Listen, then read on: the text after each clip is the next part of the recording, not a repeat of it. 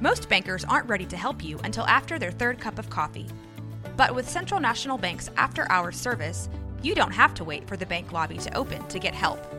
You can contact us from 6 to 8:30 in the morning or from 5 to 10 in the evening, and we'll connect you to a real, live, local person who can answer questions and fix problems 7 days a week. Bank different. Bank Central. Central National Bank. Member FDIC.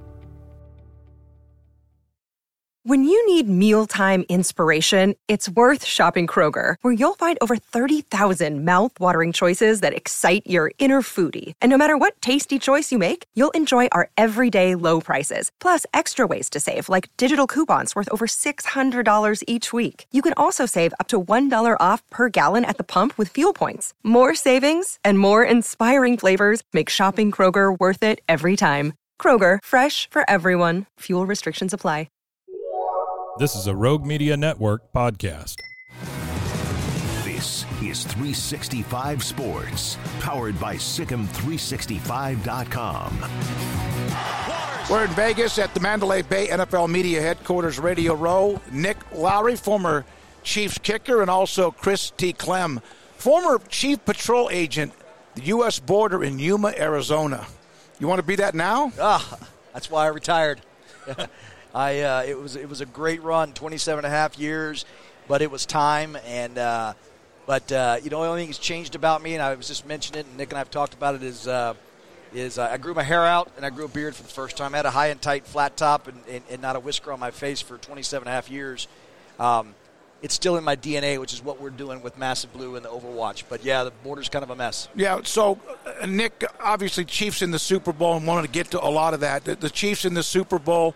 Uh, there was like a 50 year stretch since the year they beat Minnesota. I know all about it. Yeah, and now it's like bam, bam, bam, bam, bam. Yeah. How fun is that as a as a Chiefs great? Well, since you're Waco, Texas, I gotta say, I think uh, we got to stay humble and, and win this game on Sunday. But once we do that, America's team is m- moved to Kansas City, not Dallas. No, that's fine with me. I'm a lifelong Washington fan, and I don't even know if they exist anymore the way they've played the last several years. Look, but I, I'm a Cowboys fan who, uh, when the Cowboys last won, I was just getting my learner's permit. So, uh, yeah. Yeah, well, the, the, the Cowboys haven't learned that No. you gotta you gotta earn it. You can't you can you know talk all you want, but in the end you got to do it. And the Chiefs have to do that. We all have, nobody deserves anything. You got to earn it. Nick, I, I think you know I- the consensus around the Dallas media and the people that cover the Cowboys is that there is not like they've they've done everything like staff wise, like everything you most teams would have done. No, they haven't But done there- everything. But there is not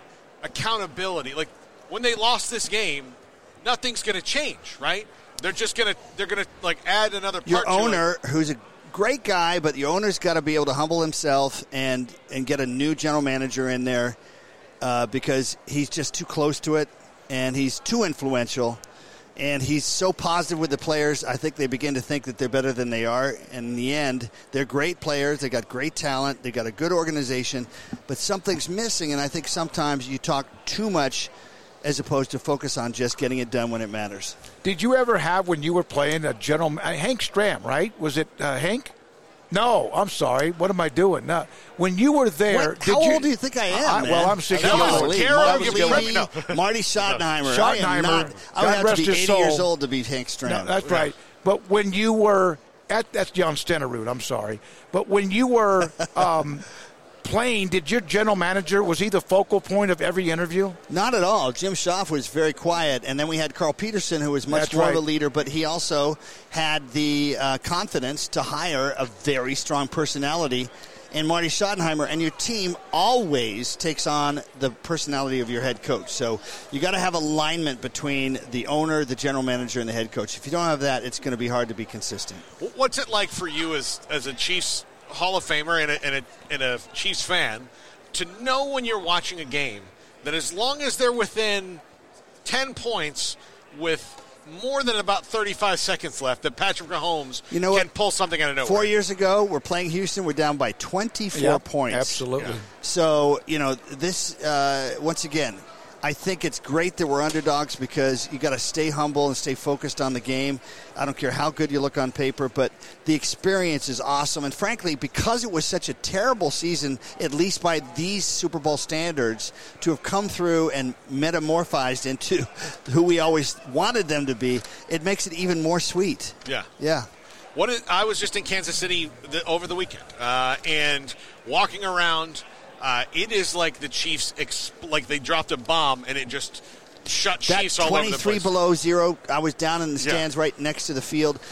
That to me was sort of an initiation Mm-hmm. of the Chiefs fans showing how tough and committed and loyal they are. And I think we just took it to an even higher level It- after it- that. It's unbelievable. Like you cannot step into a place without hearing the Chiefs Kingdom song. You can't. I mean, like pe- people. Dun, that one too. Yeah, Dun, yeah, dun, dun, look, dun. yeah, chant. Yeah, but you, it's all over the place. It's Yes. all over the place. People at, like stores that sell soap are selling Chiefs T-shirts now. It's all over the place. Yeah. Well, I mean, they've earned it. Yeah. They, they've earned it, but they're not just getting attention. They're getting attention because they're winning, not not just because they have a star in their helmet. I, I said that. uh, now, by the way, Chris Clem is from Sam Houston State University. I'm an SFA guy, and we still are in the same neighborhood here. That, that- That's right. that- yeah, that's great rivalry. I hate that it's split up though because of the Division One with what Yep. what Sam Houston State's doing. Um, this is massive blue Overwatch. There's a lot going on. A1 and uh, AI, excuse Yes, me, and all the thing. So, what are you guys? What are you trying to do here? Well, I'm going to hand the ball. I'm going to be Patrick Mahomes handing off to Rashee Rice or to, to one of our great running backs, Isaiah Pacheco and, and Chris Clem, because I met Chris at the border and we connected together with behind this company called Massive Blue, which is focused 100% on giving some help to law enforcement, to communities with this tidal wave of criminal behavior on social media and through phones. And I'm just going to hand it off to Chris because he sees better than anybody what he needed back then and what we need right now. That was a long handoff, but I got it now. I'm running. so we had. Uh, I spent all my career trying to go against a conventional adversary, but the adversary evolved, right? So it is now an unconventional deal. The interconnectedness around the world is using, you know, the, the transnational criminal organizations, domestic criminal organizations are using online social media and social platforms to target and exploit people, to include human trafficking. People don't really realize that. So what we've done is, essentially with Overwatch have created a cyber wall to protect our country, to protect our communities, our companies, and our, most importantly our children. So we, we offer this service uh, to law enforcement agencies uh, eh, to, to help you know develop tips and leads to combat the online predation and, and, and sextortion that's going on. We also will work with uh, philanthropy groups, uh, nonprofits that you know go out there and rescue victims of trafficking. Um, and so you know, Massive Blue is our company name, Right. but Overwatch is the program. So massiveblue.io.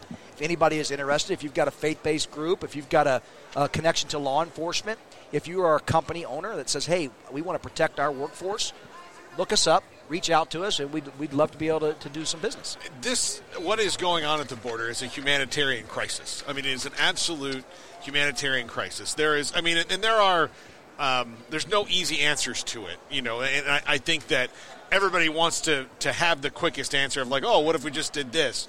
But you worked it for so long. Uh, when it comes to technology that the border patrol maybe does or does not have, uh, advancing that technology, trying to stay one step ahead of the game. Um, I'm I just every minute that you guys don't have something, it, to me, it feels like a minute that the criminal organizations can go ahead and have that and use it against you. Well, they play by the they don't play by the rules. Yeah. We have to play by the rules, appropriations by law. So I kind of I kind of narrowed this down to tall fences, wide gates. Right? Yeah. Tall fences is a border security apparatus. The infrastructure, the technology, the personnel, the policies to uh, you know and to, to put consequences for bad behavior. And then the wide gates is that lawful pathway. But if we're going to wait on Congress to do this, we're going to be waiting, and continue to wait. So we've got to take opportunities like using technology and these programs that Nick and I are here for to to leverage that to go after these bad actors because we're not waiting on the government to say hey we're going to develop. No we're doing this now. We need to save mm-hmm. lives. And and that's what people don't understand. It's when you talk about the border it's not a it's not a if or, or a, a, uh, a false choice. It's either you secure the border or you're against migrants. No it's about keeping America safe. It's about finding the right way to build, bring people in that's going to contribute to society and help those that are fleeing. But in the meantime, those that are caught up in this vortex, we need to go after and protect them, and that's where the programs that we're involved in can help. Have you been down near the border at all lately? To where what are you, are you like blown away, appalled by what you see compared to when you were in the middle of trying to control it? Uh, to answer your question, yes, I was in Lukeville, Arizona when it was a hot spot right before Christmas. I was in Eagle Pass right before Okay. Christmas. I've been down there. I, I have, I live in Arizona, so I've seen it. I am not shocked. It's exactly what it was like in Yuma in 21 and 22. Okay. Nothing has changed. In fact, the numbers are only higher. I'm appalled because it's only now that they want to address it. That's why, you know, look, both sides are at fault. American people and the migrants are caught in this, and we need to fix it. Yeah, I mean it's it's it's really inspiring to hear you and, and hear you know an expert on this because we really we don't hear from people who've been there working it and trying to see and seeing both sides of okay this guy's a criminal this guy is fleeing this guy who I'm trying to get and we're somehow going after the wrong dude Yeah. and Yeah. you know like that that has got to be a really hard and complex thing but we don't really hear that from the we hear from you know a politician who's got a paper in front of them that's saying what somebody else told them to say Yeah, no, it's frustrating. We've lived it. I, I- it's just one of those things that uh, you know. I think uh, the truth will set you free, and that's why we keep talking about it. and We use these platforms. You were going to add something to it. or Was that what you? Well, you know what? When I when I met Chris for the first time, uh, we were educated that uh, during the previous administration there was about 25 people a day, and there was up to almost a thousand a day. And it's probably what Chris is even worse now. Well, the numbers uh, again. It, it, That's just in Yuma. yeah, that was Yuma. It was 25 a day to a 1,000 a day. So, uh, the, you look, we're, we had a record number 302,000 illegal encounters in December, the largest single month uh, in history. And then January it was over 176,000, which is the largest single January on record. So, yeah, it hasn't gotten better. So when you see some of the stories about those who are coming across the border, the ones you're wanting to try to apprehend or protect against, and you see what they could be doing based on reports, that's what you're worried. That that's that's that's what keeps that's me it, up. right? That's what keeps me up at night. You know, the people that are turning themselves in, the big volumes. You know, there, there's a there's a pathway to fix that, but it's the ones that are getting in the way, the ones we don't see, that should scare the heck out of all of us. And one another statistic. This is about five months ago now. The New York Times.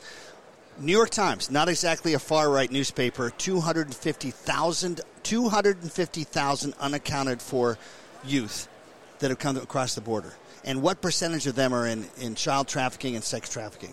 It's just not right. That's all it is. because they there we could discuss the bad apples and there are a bunch of them but really a lot of people are just trying to find an opportunity like coming to the united states correct Yes. and they come here and they're being it depends bused to certain places or they're So being they get across the border next thing you know they're the in a wide- worse situation than they were That's the wide gate piece. Yep. 90 plus percent of the people we encountered are economic migrants. They're looking for work. That is not an asylum claim. That doesn't meet the merits. And that's, again, why we need to figure out lawful, lawful, better lawful pathways so people can get into the country that need to get in the country. all right again it's uh, again chris clem and also nick lowery uh, 26 to, to 17. So if you want my prediction on the game 26-17. for the Chiefs, and uh, it's massiveblue.io. Go to massiveblue.io. Thank you 26 very to much. 17 means Butker's involved. See, Four field he's goals. backing up the there you kicker. go there you go uh, nick lowery chris clem thank you so Thanks much for, having your us. time